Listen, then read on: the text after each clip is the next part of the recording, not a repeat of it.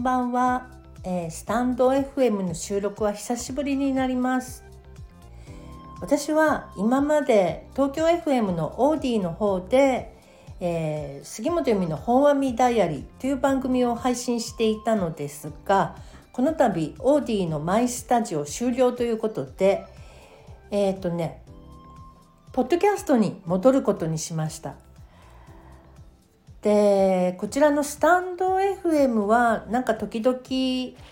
こう気ままに配信しようかなと思って今までこちらにも「本阿弥ダイアリー」のね収録を載せたりしてたんですけどまた全然違った感じのことをやろうかななんて思っています。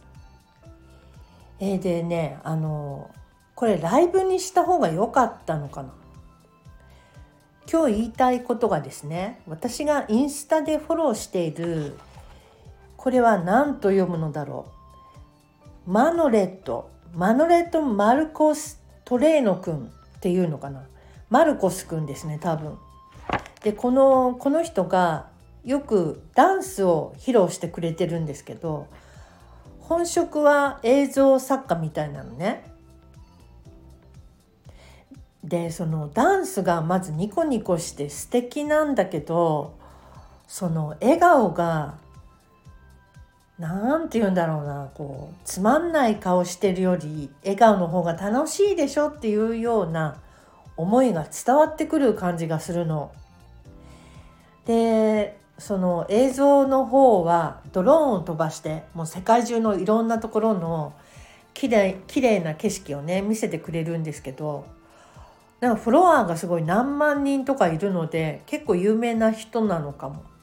なんとなくアジアベトナムの人なのかなっていう感じがする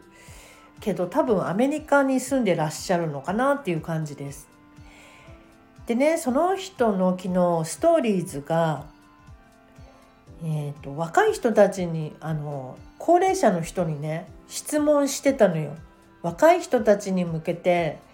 何をアドバイスできますか？みたいな質問で。でそれを受けたおじいちゃんおばあちゃんが「深刻にならないでね」とか「あんまり深く考えなくてもいいよ」とか「まだ起こってもないことを心配するのは良くないよ」みたいな回答がすごく続いていてそれ見てたらすごいねなんか心が和んだというかあこういう活動もしているんだなと思ってこのマルコスくんがますます好きになっちゃったんですけど。でささっき私ライブしてたのよ。私が立ち上げたのではなく他の人がね。でそこに参加していろいろお話ししてたんですけど。そしたらさやっぱあの結婚がすごい面倒くさいとかあのなんかすごく大変そうみたいにそんなお話になって。そっか。でも面白いけどなって。大変なのも面白いかもしれないのにってちょっと思ったっていうかあんまり守りに入んない方がいいんじゃないのってちょっと思ったのね。まあいろいろ越してきた。ね経験してこう60代を迎えた私としてはそんな風に思ったんですけど。このマルコス君のねそのストーリーズを見てほしいなと思ってでも多分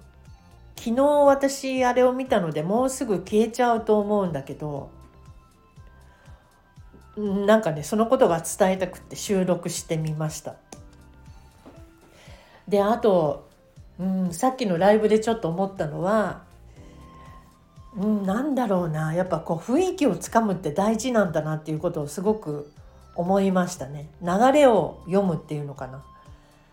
まあ、空気読むっていうとちょっと嫌な言い方になっちゃうけど